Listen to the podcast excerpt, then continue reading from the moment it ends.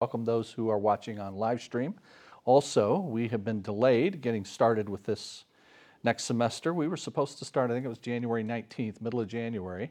Um, and then we decided, because so many people in our congregation had Omicron, were sick, that we just cut everything back for the entire month of January. And we joked, but in reality, we're really starting the year, the ministry year of 2022, in the month of February. So we only had our morning worship service throughout January. Now, finally, we can get back. We would have last Wednesday been back for this, but then we had s- snow issues. So, with all that, here we are back to Master Plan for Life. So, I want to remind you where we have been and uh, then where we are, where we're going. We're going to be picking up on page 115, 115 tonight. And you see up at the top there and also on the upper right hand corner, it says Doctrine of Salvation. So, this is, this section, Doctrine of Salvation, is part of the first part of two of Master Plan for Life. So, Master Plan for Life has part one, which is answering the question, Who am I? And then when we're finished with part one, part two seeks to answer the question, Why am I here? Now, in order to answer that one question, Who am I? part one has five sections to it, and we've looked at four of the five. Those five sections are the doctrine of God, doctrine of Scripture, doctrine of humanity and sin, and the doctrine of Christ, those four. Now, having looked at who Christ is, who he is, and what he has done, we're now in a position to uh, look at the doctrine of salvation, what it is that Christ uh, accomplished, and how that's applied to us individually. Having looked at, in section three, the doctrine of sin, we, we know our need for what we see in the doctrine of salvation. So it all kinds of go, kind of goes in a logical fashion God, Scripture, humanity, sin, Christ, and now the doctrine of salvation. And when we are finished with this, this is a total of four lessons, 13 through 16. And then we have 12 lessons in part two. So it's a total of 28, 16 in part one, 12 in part two. Okay, everybody good? Doctrine of Salvation, page 115. The box then asks that question that we are seeking to answer throughout all of part one Who am I? I am a sinner who is united to Christ and living obediently. That's what the doctrine of salvation results in us being united to Christ and living obediently. In previous studies, the backdrop has been laid. Now, without that backdrop, just jumping into the doctrine of salvation won't make a whole lot of sense. What do I need to be saved from? What do I need to be rescued from, which is what saved means, delivered from? If you haven't had the doctrine of, of, salvation, or of, of humanity and sin, then that won't make, make any sense. And then also, who is it that says, I need to be rescued? You know, uh, what, what problem is it going to create if I'm not rescued? Well, that's going to be related to the doctrine of God because of the character of God, the fact that God is, is holy and God is righteous, as we saw back in the very first section. Because God is, in his very constitution, righteous, then he must judge. He, he, is, he is therefore just and he must judge sin. So, God must judge sin. We are sinners. We have to be rescued. We have to be saved. All of that is part of the backdrop to what we'll be looking at in this section. We know something, we say here, of who God is. He's the one who submits to no outside influence or constraint. He's the one who fills every crevice of existence for time and eternity. He wisely controls every aspect, circumstance, and living thing within his creation. He's all knowing, all wise, all controlling master of creation. As to his abilities, we've seen that God has no limits. As to his character, no flaws. All of God's dealings are just and righteous, for he's the very definition of holiness. We also know something about humanity. Humanity, in their natural, unsaved state, is completely sinful. Every part of our being, body, mind, will, is controlled by sin. This is where a dilemma comes in. How does an infinite and holy God pardon those who rebelled against him and want nothing to do with him by nature?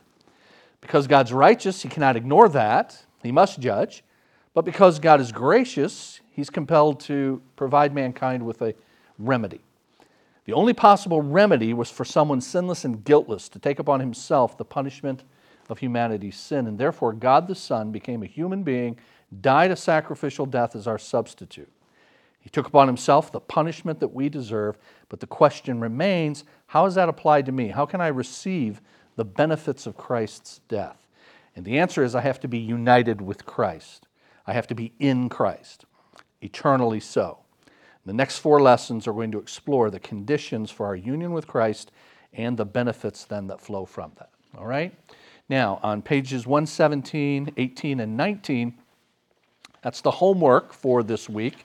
And we call it homework, but it's a little bit of a misnomer because, as you know by now, we don't grade it, we don't check it, we don't collect it. So you're on your own to do that. But I couldn't recommend highly enough that you actually avail yourself of that because it prepares you for what we're going to talk about in the following week. And it also gives you something every day to be into the word, in the word for and to look up and to answer. All right, page 120 then. Doctrine, first lesson in the doctrine of salvation. Our salvation was made possible by the work of Christ discussed in the last section on the doctrine of Christ. Christ Jesus did for us what we could not do for ourselves, namely, lived a perfect life of righteousness. He died a perfect death to pay our penalty. But in order for his work to be applied to individuals, there are some conditions that God undertakes on our behalf, as well as some requirements he makes of us. These divine and human conditions are going to be discussed in this lesson. So you see, we're saying that God does some things. And we'll see that first in order to apply what Christ has done to us individually. And then we respond to those things that God has done. We have uh, requirements upon us as well. Both of those, then, we're going to see in this lesson what God does, what God initiates, and how we are to respond to that. So, first, what God does. And you see on page 120 there, salvation is all of grace. Every aspect of our union with Christ is the outworking of the sovereign plan of God. Because unsaved people are, as we saw back in section 3, totally sinful, we are unable to pursue a relationship with God in any way. Our sinful nature will not allow us to do so, so God must initiate salvation. And He must give us the ability that we don't have naturally to repent and believe, to repent and and trust Christ. All right, now that's a mouthful in that paragraph. And you, you really need to, to think about think about this.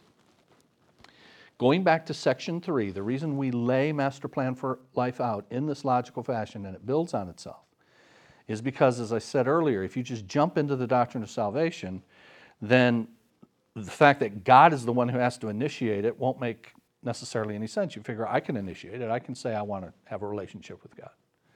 But if you remember what we looked at back in section three on sin, you don't have that ability because you're not only, we are not only naturally when we come into the world totally depraved, total depravity. You've heard that, that term. That means every part of the human person is affected, tainted by sin totally depraved. Our mind, our will, our emotion are all affected by sin. That's what we mean by total sinfulness, total depravity. But that results in something else that people don't often get. Total depravity means total inability. Total depravity means you are totally incapacitated spiritually, that you got no hope. That you, to use the language of Scripture in Ephesians chapter 2, and verse 1 are dead in trespasses and sins. You are dead spiritually. Colossians says the same thing. We are dead, Colossians chapter 2. We are dead spiritually before we come to Christ. Now, so I don't know if you've ever thought about this, but this is the time to think about it. The doctrine of salvation. All right. I'm, I'm in a world of hurt because of sin. I am totally depraved, which means I have this total inability because I am dead spiritually. And yet, I need this rescue. So, how am I going to respond to this offer of a rescue if I'm dead spiritually? I mean, think of it this way if you are floating in, in the, uh, the river and you are dead, and somebody throws you a lifeline, what can you do with that lifeline? Nothing. So here we're going to talk about the lifeline that Christ has provided, but then there's how do I get the ability to actually avail myself of it if I have this, this total inability. Now, what I'm, I'm talking about here, I'm belaboring because it's a gigantic deal. I mean, it really gets to the heart of the gospel. If you don't get this right, you will not get the gospel right. You will think that the gospel is something that you initiated and chose if you don't get this right. So I'm going to beat it for a while. And if what I am talking about here is new to you, which it may well be, because unfortunately, not everyone is willing to teach what the Bible says about this. Because then naturally we just think that we have free will. And as a matter of fact, our, our church is a Baptist church. We believe Baptist doctrine, normal Orthodox Baptist doctrine. But you know that there are Baptist churches that have the modifier on them that say Free Will Baptist Church, right? Well, see, there's a reason for that. Because, because there's an emphasis upon you freely choosing, as opposed to God being the one who chooses first. And the Bible teaches, and I'm therefore going to make the case, that it is God who chooses. And if God doesn't do the choosing, you're, you're, you remain dead. Because you got nothing to, you got no ability. You can't reach out and grab. So if you don't get total inability right, then you will come up with some false notion of free will. So f- spiritual free will is a false notion. Biblically, you're not free to do good outside of Christ. Did you know that? I mean, doesn't the Bible say that? And we saw it back in section 3 on the doctrine of sin. Romans chapter 3, there is no one who does good, not even one. Well, why does it say, you know, why does it say that? Because nobody can. Why? Because you don't have free will to do good. You got a will, you just always exercise it for bad. you never do the right thing. Again, this is all outside of Christ. You never do the right thing for the right reason. Even when we do the right thing, Isaiah chapter 64 and verse 6, Isaiah 64 6, all our even righteous deeds are filthy rags before God. Even when I do the right thing, I haven't done the right thing for the glory of God. And so the Bible teaches that spiritual free will is a misnomer. You have a will, but it's not free to do good outside of Christ.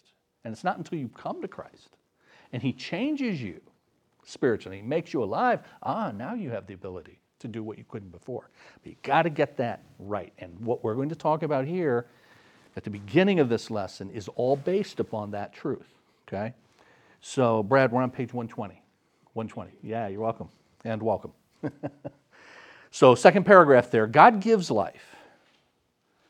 And as a result, we are able to do that which in our depravity we were unable to do. The giving of life is known as regeneration. That's the term that means to impart life. Regeneration refers to the fact that God gives life to those whom He has chosen to be His children. Now, let me stop there. He gives this life, God does that, but now to whom does He give it? Does God give life to everybody? I mean, spiritual life. Gives physical life to everybody. We know that. There would be no physical life if it were not for God, the Creator, and procreation and all of that. But does God give spiritual life to everybody? This says that God gives life, and He must because we are dead. But then it says He does that to those whom He has chosen to be His children. We'll see that chosen part which can get somewhat mind blowing, so just stay with me in, in a bit. So, first, this idea of the giving of life, the meaning of regeneration. It is the act of God in which He makes the spiritually dead sinner spiritually alive. God grants spiritual life, which then enables us to do what we couldn't. Now you can repent. Now you can, you can trust Christ. So remember, I said Ephesians 2 you were dead in your transgressions and sins. That's verse 1. But then you see the ellipses there, the dots. You go over to verse 4. But in contrast to the fact that we were dead spiritually, because of his great love for us, God, who is rich in mercy, here's the phrase, made us alive. That's regeneration, giving spiritual life. So you were dead, but in contrast to what you were, In God's mercy, at a point in time, He made you alive, even when you were dead. So the making of the, the imparting of spiritual life is not because of something you did. Why? Because when He did it, what were you? You see what it says? He made us alive when we were we were dead. See, and God is really going out of his way to make sure you can take zero credit for any of this. I mean, like none. You are just going down for the third time. You're dead. Your lifeless body spiritually, and then He, you know, and you've got life preservers thrown, and you don't even have the ability to grab them, but God breathes life into your lifeless body, and now you're able to respond. Praise be, 1 Peter 1, to the God and Father of our Lord Jesus Christ. In his great mercy, he has given us new birth, the giving of life, regeneration. 1 John chapter 5, everyone who believes that Jesus is the Christ has been born of God, has been given this life. That's how it is they're able to believe. So that's what regeneration is the imparting of life to those who are spiritually dead. Who does it? Well, it's the Holy Spirit who makes the dead sinner alive. You remember that famous encounter that Jesus had with the religious leader Nicodemus. And he comes to Nicodemus and he says to him, Unless you are born again, you will not see the kingdom of heaven.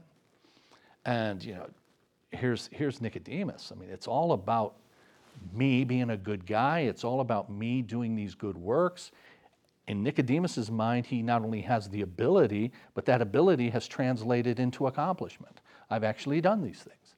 And here's Jesus saying, No, no, you, it's not the stuff you do. And in fact, unless something is done to you, not what you do, something done to you, namely, you're born from above. That's what born again means, that you're born from above. You're given the spiritual life. And unless that happens, you will not see the kingdom of God. Well, he's, you remember that passage. Nicodemus is like, How can this happen? How can a man enter into his mother's womb? He's just totally lost.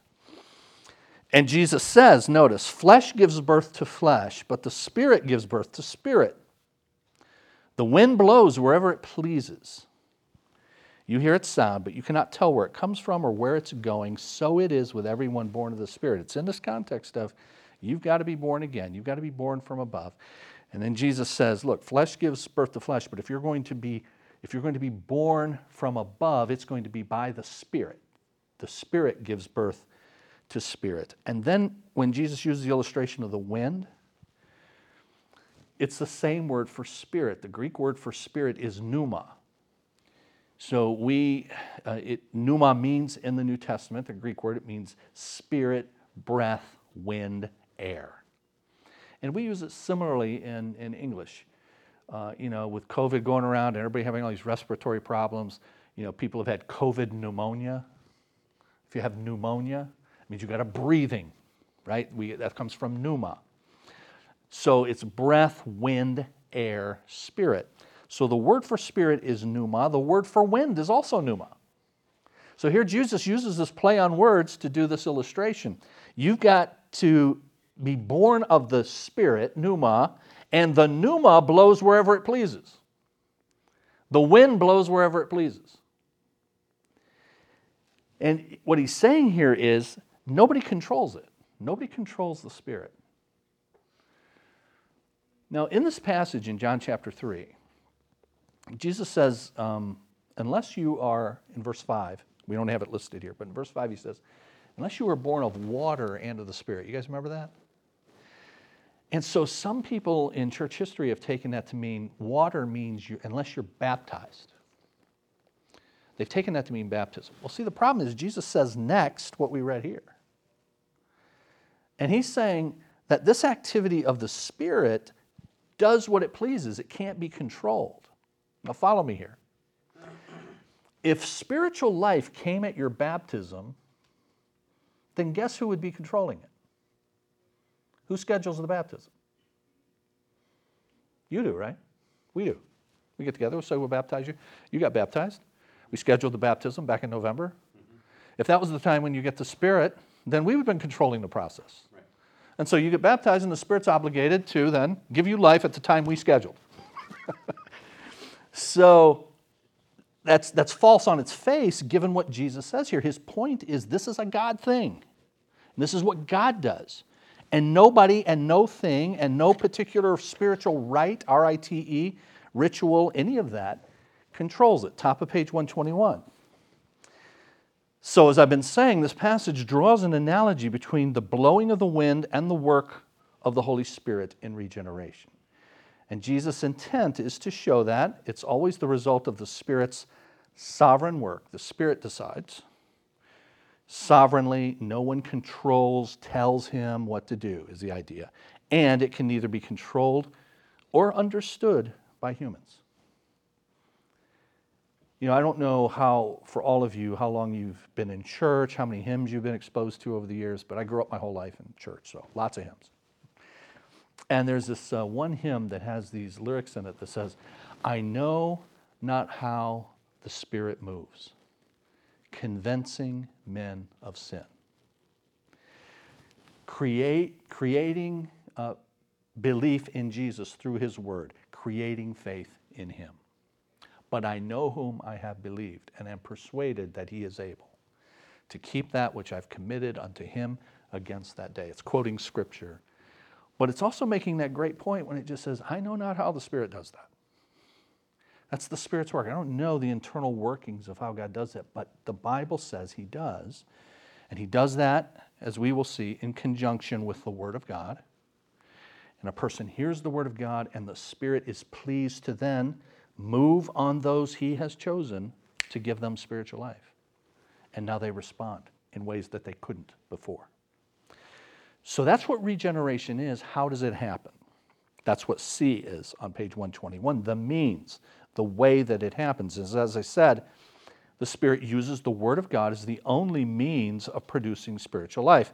First Peter again, you have been born again, that is, born from above, regenerated, not of perishable seed, but of imperishable through the living and enduring Word of God.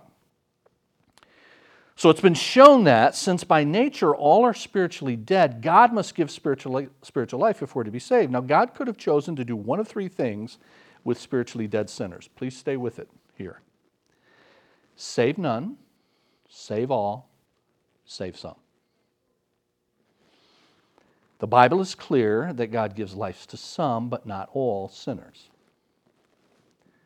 How did God choose those to whom he would give life? On what basis? Now, we're going to keep reading here, but as we go, be careful how you're answering in your, in your mind and your heart. Because if you start going, well, how did God choose? On what basis? And if you're starting to go, well, he had to have seen something, you know, about me that he didn't see about somebody else, now you're on the wrong track. Because the whole reason that God takes these pains to say, it ain't about you, it's what I do sovereignly, it's nothing about you, it's about me, it's about my grace given to you when you were dead in your sins. So if you start to come up with anything that differentiates you from other people other than God's own choice, then you're going down the wrong, down the wrong path. So God could have chosen to save nobody. He could have chosen to save everybody or he could choose to save some people. And the Bible is clear.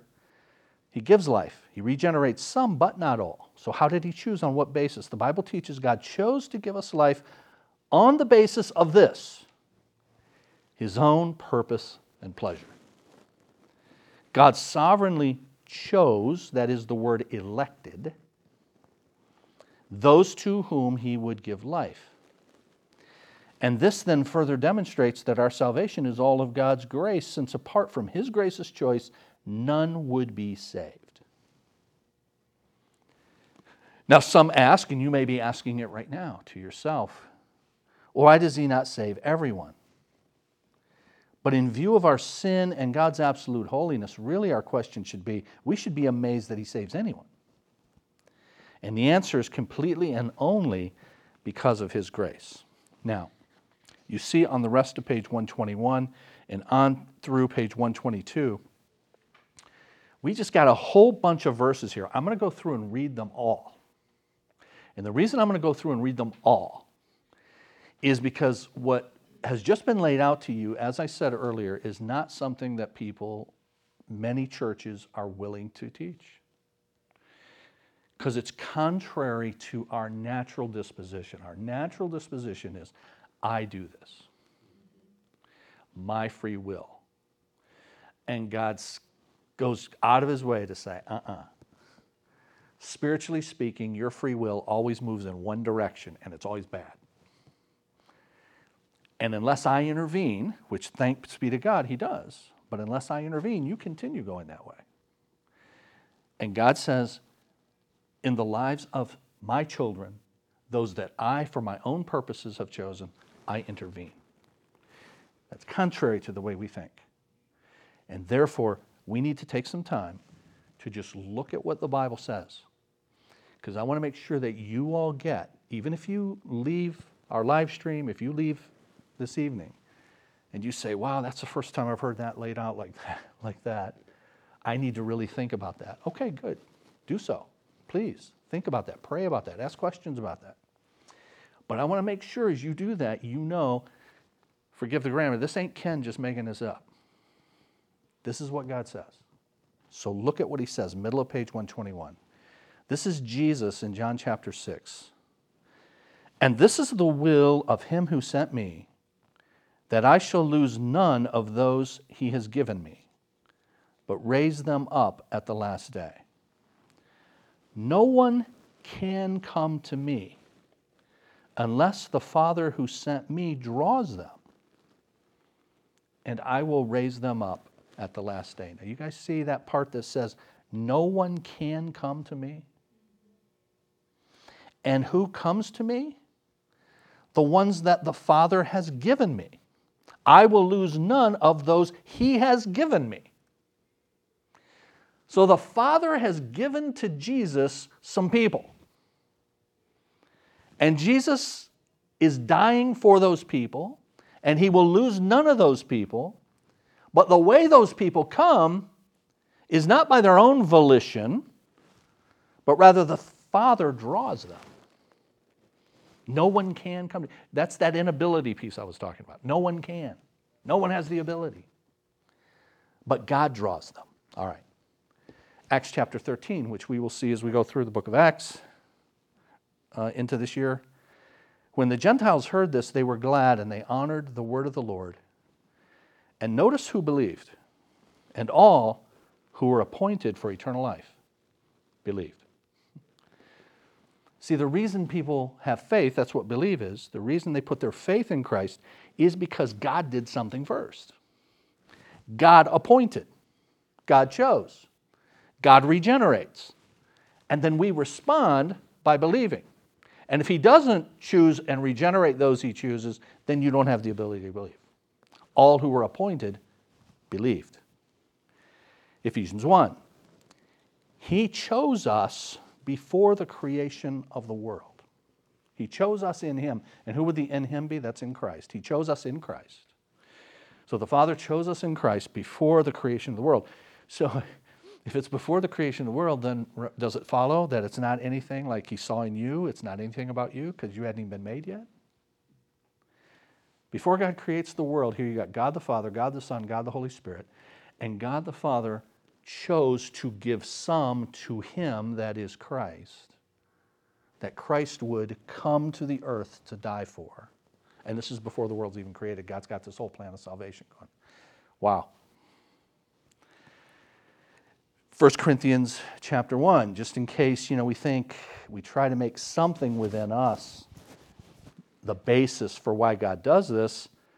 Paul, who wrote 1 Corinthians 1, says God chose the foolish, the weak, the lowly, the despised, the things that are not, to nullify the things that are, so that no one may boast before him. And you see this no one can boast thing over and over again in the Bible, so that no one can boast. You see, God so set this up that He is absolutely central and the one who initiates so that no one can take any modicum of credit for the salvation he gives. The glory all goes to him. And that's why there's then the so that no one can boast. In the famous Ephesians chapter 2 passage that says, It is by grace you have been saved through believing, through faith. And this not from yourselves, it is the gift of God. I want to stop there. Take a look at that verse again now. It is by grace you have been saved through faith. And this not from yourselves. So, what is it in that sentence that's not from yourself? Take a close look at it. Well, the way, the way um, the near demonstrative, that's what this is, the word this, is the, the closest referent. It's referring to the closest referent. What would that be? It would be faith.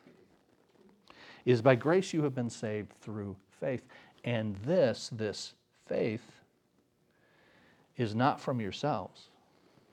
This faith is the gift of God. And it's not by anything you did. And why? Why is it that God is the one who gives it? It's the gift of God. It's not something that you generate yourself so that no one can boast. Hey, listen, when you go to when you stand before the Lord and the Lord says, "Why should I let you into heaven?" Let me just recommend, and I'm making that up, but but let's say he asks, you know, "Why should I get into heaven?" Let me recommend that you don't say, "Well, because I." If if you start with "Well, because I," you're off on the okay. Don't do that. Well, because I believed in you. And that's the way many of us would, would answer, understandably. I mean, I understand that. Because I believed in Jesus. Don't start with because I. Say because you. Because you gave me life. Because you chose me before I was even created. You sought after me before I ever wanted you because you did all of this for me, Lord, I belong to you. That's, that's how you do it. And that's what God keeps doing here. He keeps pointing you back to this is why you belong to me, not because of what you did, but because of what I did. Second Thessalonians 2.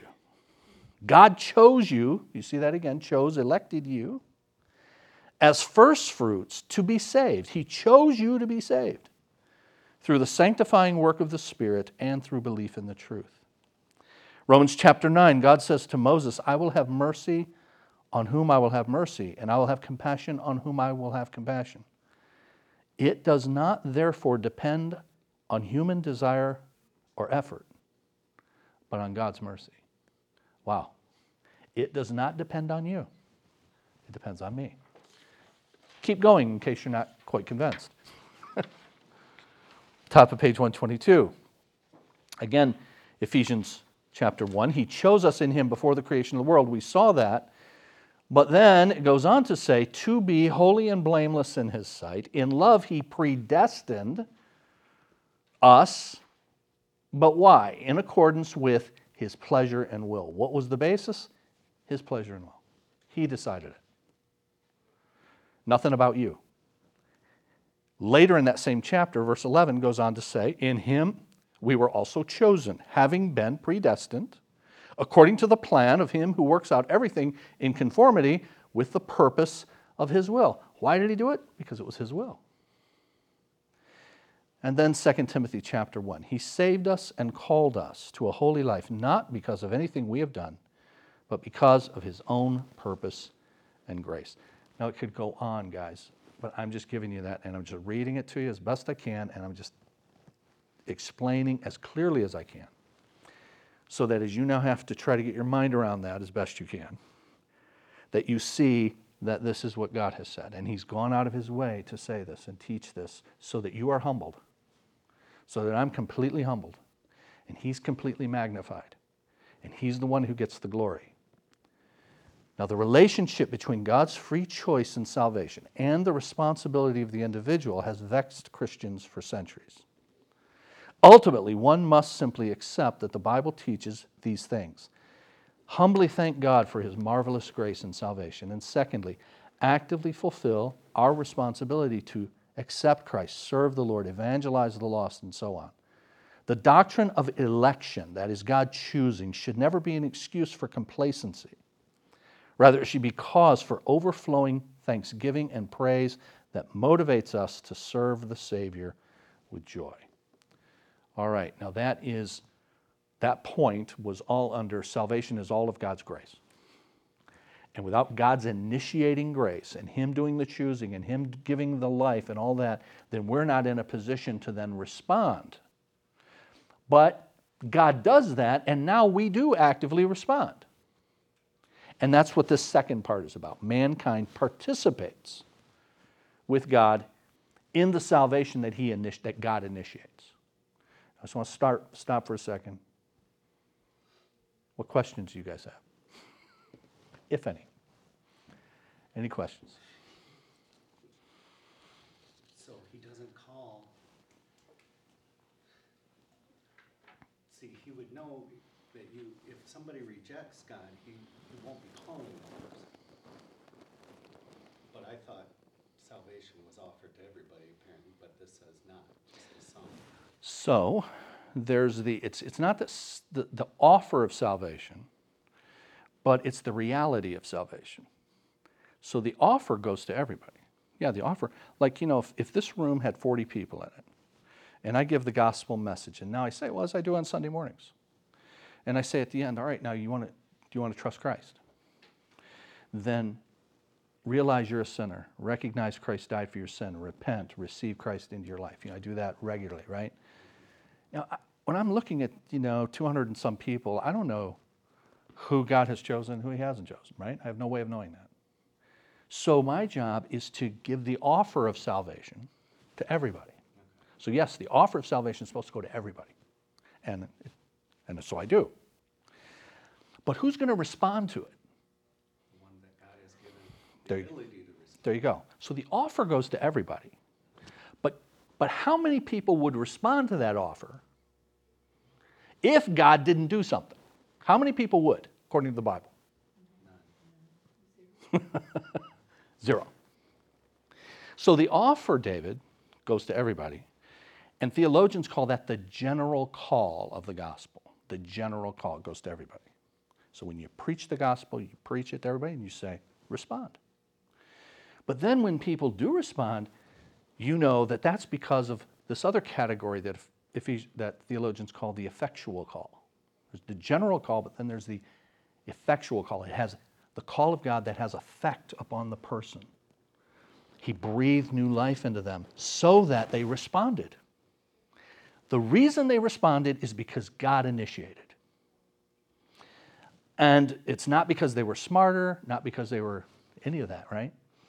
So the offer goes, but the reality is to those God has chosen. I have a hard time with some uh, parts of the Bible where he hardens people's hearts. That's basically making them so they can't respond. Yeah, yeah, That's tough. yeah. So, good, good question. And yeah, I should, uh, boy, for our live stream people, they're going, what was that question? Why, you know, what's he answering? Just take my word for it. That was a really good answer to a question you didn't, you didn't hear. So the first question was, you know, does the offer of salvation of the gospel go to everybody? And the answer is it does, it should, but it only has effect upon those God has chosen. But now the second point that David is making is hey, what about those passages in the Bible where God hardened Pharaoh's heart? I mean, that's where you get that, the hardening, is the hardening of Pharaoh's heart. And so here's God making it so that they won't choose, right? A couple things about that. Remember, if we go back to section three of our material, how it is that Pharaoh and everybody else came to be in their sinful condition. How did everybody see? Pharaoh did, wasn't born into the world, nor is anyone else neutral. Everybody is born into the world hostile. Everybody. Me, you, Pharaoh. So, in order for God to harden somebody's heart, all he's got to do is let them go their own way. And that's actually the way I understand God hardening Pharaoh's heart. He just let him, you know, Pharaoh, you've heard that, the, the, uh, the phrase that power corrupts and absolute power corrupts absolutely. He gave Pharaoh no restraints. Pharaoh could do whatever he wanted. And so he puts Moses in front of Pharaoh, and, and Moses says, Let my people go. And here's Pharaoh, all powerful Pharaoh. How's he going to respond to that? Right? And that's God hardening his heart. Now, it doesn't mean God moved on his heart so that you had a compliant, soft heart and God now made it a heart of stone. No. It's a sinful heart from second one of his conception. And now God has put him in circumstances so that the heart he already has is manifest. That's why when you read that story about Pharaoh, it says, yes, God hardened his heart. And that's the way I understand God hardens by just putting people in circumstances where what they already are shows up. But that passage also says, that whole narrative says, at times, Pharaoh hardened his heart. So it'll say God hardened his heart, and it'll say Pharaoh hardened his heart, his own heart. So you got that dynamic going on of Pharaoh the sinner and God the sovereign putting the sinner in a situation to simply reveal what he is, to kind of hang him with his own rope, so to speak. God didn't make him something that he wasn't. God simply revealed what he already was. And that's what happens with every sinful person. Jo- Judas Iscariot. Think about Judas. I mean, Judas had been prophesied that there would be a betrayer, betrayer going back to the Old Testament. And this one who would, who would sell out the Messiah for 30 pieces of silver. So here comes Judas, and you could say, well, wasn't Judas set up? No, Judas came in like Pharaoh did. But here's the, here's the humbling part Judas came into the world like Pharaoh did, he came into the world like I did, like you did. You see, you could have been Pharaoh. You could have been Judas. If God puts, leaves you to your own devices and doesn't intervene on your naturally sinful heart, then you go your own way. And Lord knows where that leads. You know, we use it as a trite statement, but for the grace of God, so go I. Hey, that ain't, that ain't trite, that's real. But for the grace of God in my life, where would I be? I'm standing here teaching you the Bible. Not because I'm good, because God was good to me. And that's the way we got to look at it. I'm Pharaoh. I'm Judas. I'm the, I'm the guy shooting up on the street corner. That's all me if God doesn't intervene. That's you if God doesn't intervene. Now, that's what makes Christians humble people.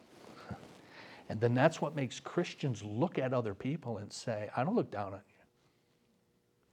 And I offer the Word of God to you, I offer the gospel to you, and it's my hope and my prayer that God will mercifully move on your heart like He did mine. One last illustration Charles Spurgeon, you guys heard that name? In 1800s, London, Metropolitan Tabernacle, he was a Baptist preacher, but uh, he taught all the stuff I'm talking about here because he taught the Bible. And some a lady came to him one time and she said, Well, you know, if you believe it's only those that God has chosen who will ultimately be saved, then why don't you just preach to those people? And Spurgeon responded and said, Point them out to me and I will. it's like, right? He doesn't know. So it kind of goes back to your original question about I thought the general call. Yeah, that's the reason it's got to be general because I don't have a clue. Spurgeon didn't have a clue. Paul didn't have a clue. All he knows is that everybody has to have this happen. If they're going to go to heaven, you must be born again. And the way that happens is through the Word of God and the gospel. And so my job is to give that and see God do His work. Great questions. Anybody else?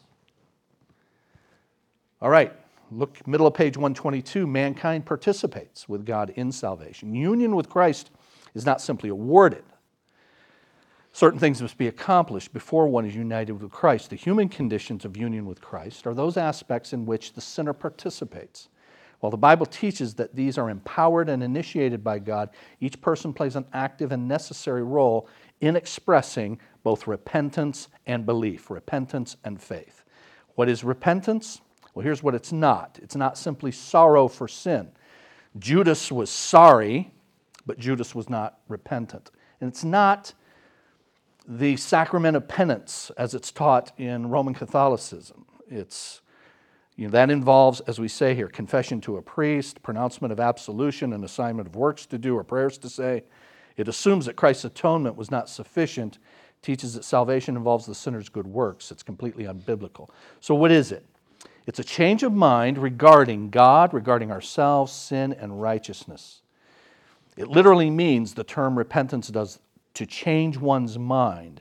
It's the Greek term metanoia, meta, change. Nous is, is mind, change the mind.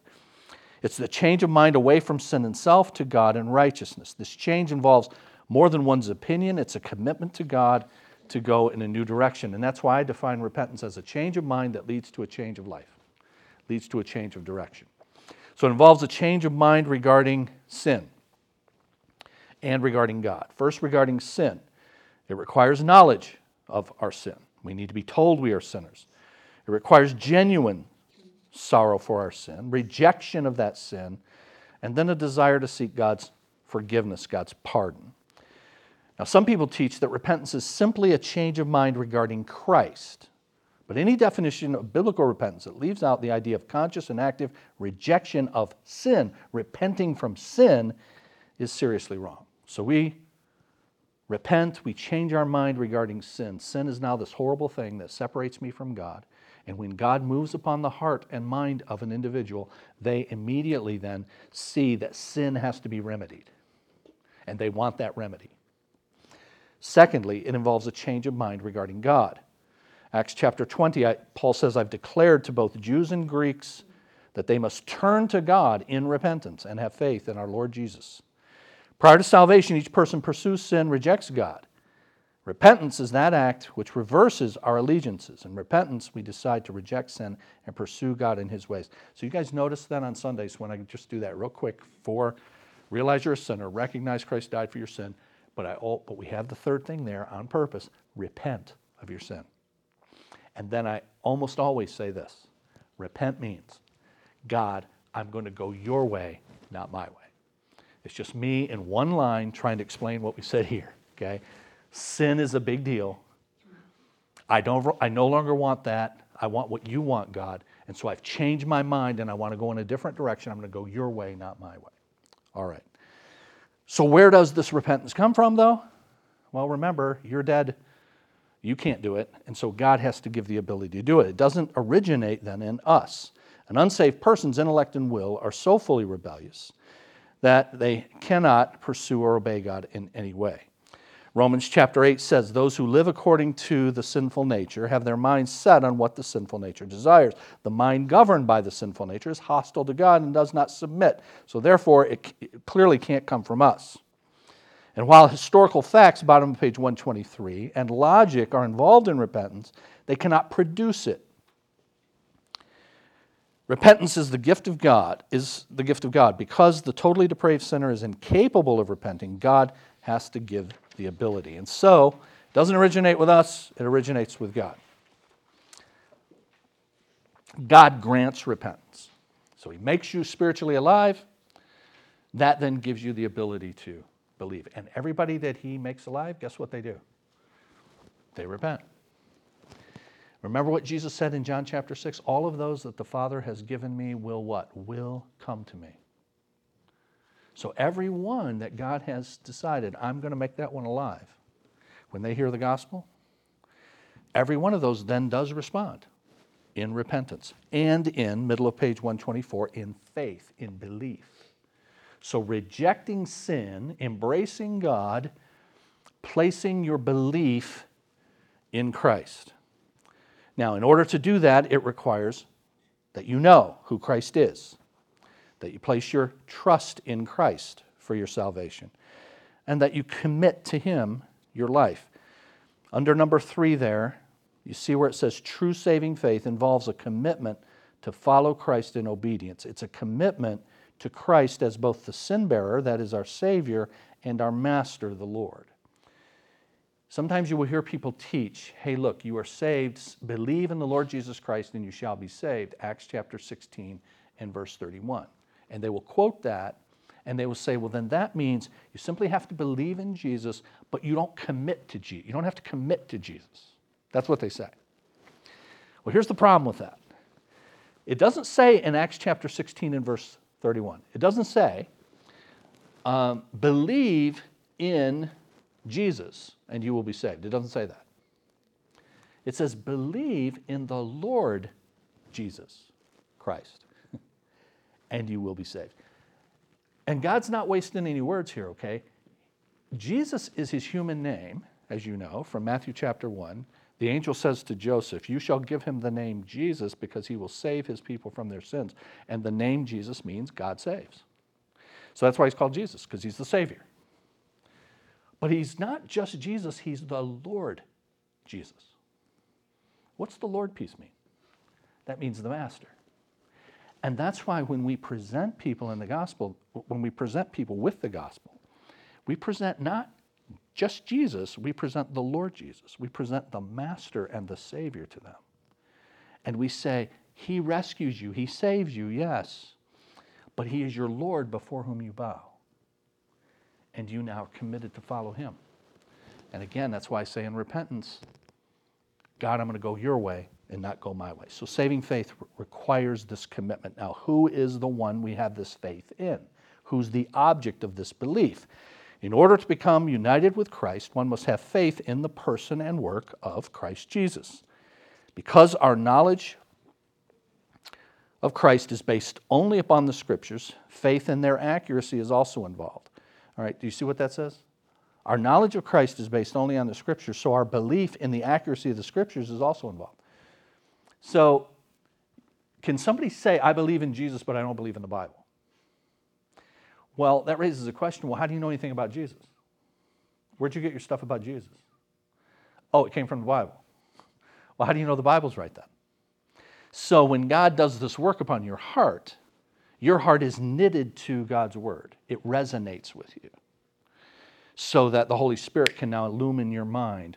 1 Corinthians chapter 2, verses 14 and 15. So that's what we mean there with that line. I quoted for you Acts 16:31, believe in the Lord Jesus and you will be saved. This righteousness is given through faith in Jesus Christ. God presented Christ as a sacrifice of atonement. Top of page 125, according to scripture, one must understand the message of Christ and trust him as Savior and Master, or there is no salvation. Now, how do I get this saving faith? Where does it come from? It's the same as repentance. I don't generate it, doesn't come from me. God is the one who gives the ability and gives the faith. So it does not originate in the individual, does not originate in historical facts. So, did you guys know this? So that someone can know the facts of the gospel and not be saved. Am I right about that? Mm-hmm. Someone could know that there was a guy named Jesus. And they could believe there was a guy named Jesus. There could be, they, they, they could say, I believe there's a guy named Jesus who was killed, was crucified, he died on the cross, and still not be saved. Why? Because it's not historical facts. It's, it's believing in, yes, the facts that then produce the, the purpose for those facts. 1 Corinthians 15 says, Christ died, and do you remember what the next phrase is? Christ died for our sins.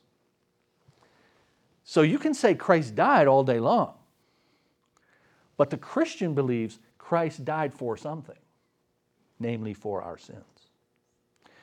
And so it's not just believing the facts that Jesus died, that Jesus lived, that Jesus was born, that he taught, that he healed, and all of those, those things. Saving faith also does not originate in human logic. John chapter 1 Children of God are born not of human decision, but they're rather born of God. As we saw, it does not depend on human desire or effort, but on God's mercy. Since in the wisdom of the world, through its wisdom, uh, since in the wisdom of God, the world through its wisdom did not know him. So it can't come through us, coming from us and reasoning our way upward. It's got to be God coming to us and doing what we couldn't do for ourselves. And like repentance, saving faith originates with God. Saving faith, bottom of page 125, involves a knowledge of the facts, yes, regarding the gospel, and the use of logic to understand those facts. But it's not produced by either. Just like repentance, saving faith is a gift of God. God graciously gives the sinner new life and the ability to see his need and to trust in Christ. So it originates with God, and in giving this faith, then God gives spiritual life. That is regeneration. It's the gift of God which enables us to repent and believe, as we've already seen. And then God gives saving faith. As we saw from Ephesians chapter 2. Middle of that page, under point B, where it says, For it is by grace you have been saved through faith, and this not from yourselves, it's a gift of God.